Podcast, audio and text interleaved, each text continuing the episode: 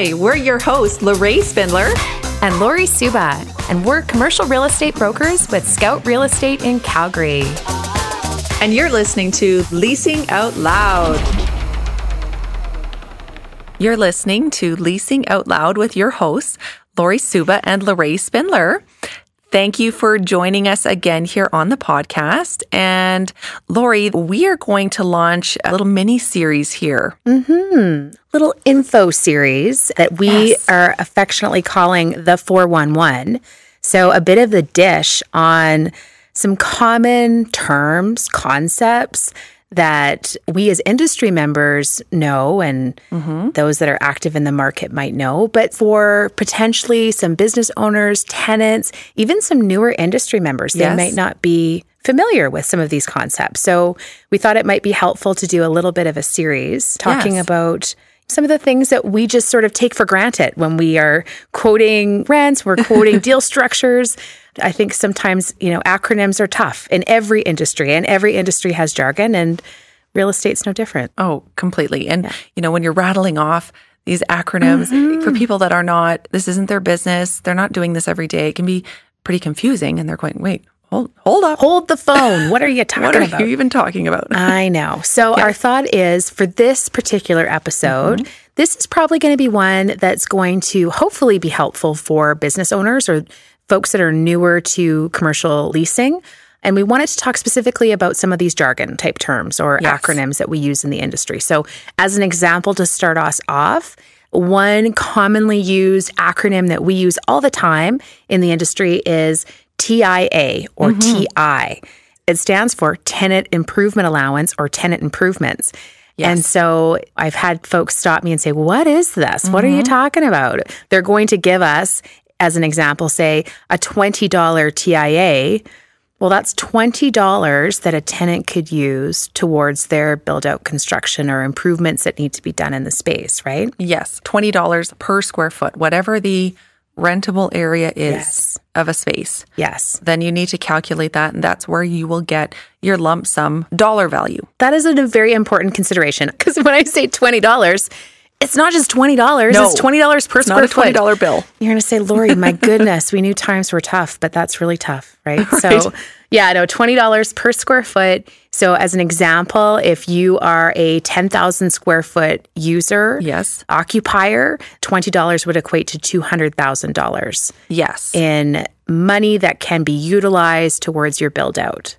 Now, with the TIA or TI, mm-hmm. tenant improvement allowance there are often stipulations in terms of how that money is collected. Yes. And the steps that you have to undertake in order to kind of work through that process, right. that construction process. So that's important to note too. One common question we get mm-hmm. is do they get the cash right away to pay their contractors? True, yes. And no. the answer is no. the landlord wants to know that you have done the work. So mm-hmm. often in your lease clause, it will say that they want to see bona fide expenses, receipts yes. of the work that's been done. They will often want a statutory declaration completed, knowing that there's no outstanding liens or issues yeah. relating to that work. So they want to make sure that's all buttoned down. Yes, you got to pay your contractors first. Um, yeah. And, and then, then submit the invoices and receipts that you've paid. Yeah. So that's typically how it works. And so you'll hear a broker or a landlord talk about TI or TIA and what's offered as an incentive on a deal. So now you know it means tenant improvement allowance or tenant improvements. Yes. Excellent. So that's first the one, Lorraine. Now, in terms of the next acronym that we throw around often, it's NER. What's the NER on a deal? What is the NER? Right? yes. so we thought it'd be helpful to talk. This is one that business owners may not hear the acronym, mm-hmm. but it's certainly used within the industry when evaluating a deal.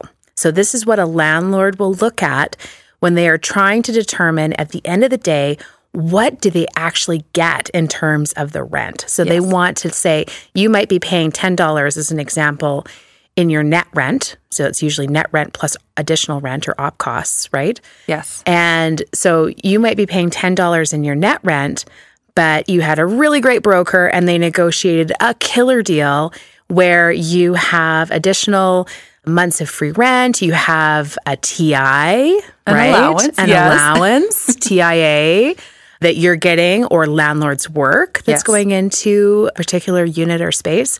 And so this is the money that they're spending, the outlay that the landlord's incurring. Exactly. So it's their net effective rent. Instead of net rent, they're saying effectively, what are we actually collecting at the end of the day after we've spent the money on the inducements, improvements to the space, all of that? What are we effectively collecting? And just little tidbit of information is so this is an Excel spreadsheet. Often, yeah. Yeah. Yeah. And they do factor in what landlords or industry members will call a discount rate, mm-hmm. which essentially means and commonly used like 8 to 10%. percent mm-hmm. And that's really what the landlord is putting in there so that they also earn some sort of return on the money or the inducements that they're putting into the deal. The number varies, Yeah. but it's not a dollar for dollar, I guess. And one thing to think about, obviously, as industry people and industry members, landlords, brokers, we know all about NER. We calculate the NER on every deal that we're working through. But a lot of times, tenants or business owners aren't necessarily privy to what the NER is, right? Right. And some may actually be surprised at how low that NER is. Right. I can tell you, certainly on the office side, I know office might be a bit of the anomaly here mm-hmm. compared to industrial or retail. But the office side, we can see, especially downtown Calgary, we were actually seeing negative NER deals, which means they're actually losing money. So Yes. they're putting in investments in terms of build outs, things like that. And they're not actually realizing a net benefit. They're covering essentially, for the most part, their operating costs. Yes. And that's really it. So I think that's one thing to think about when you hear, especially downtown or the office deals where there can be considerable free rent inducements, there can be considerable cash allowances or tenant improvement allowances. That has an impact on the overall deal structure, right? so sure that does. NER, that is the tool that the landlord uses to evaluate a deal. Yes. And another reason why NER is so commonly used is it's something that can really streamline a process for a landlord, especially landlords with multiple buildings. Like they might have millions of square feet, hundreds of mm-hmm. different spaces. And that is something where they can set their budgets.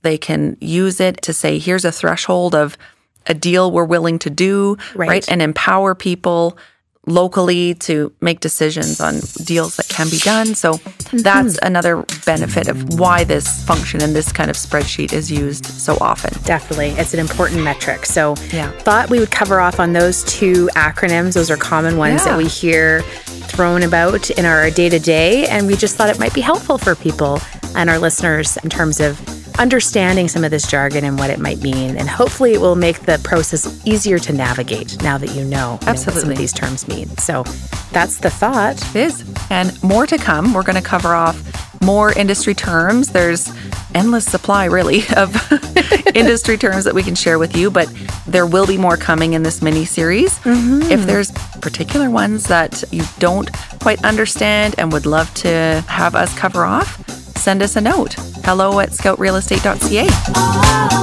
Fantastic. We'll bring more 411 your way. And in the meantime, thanks for listening, and we'll catch you next time.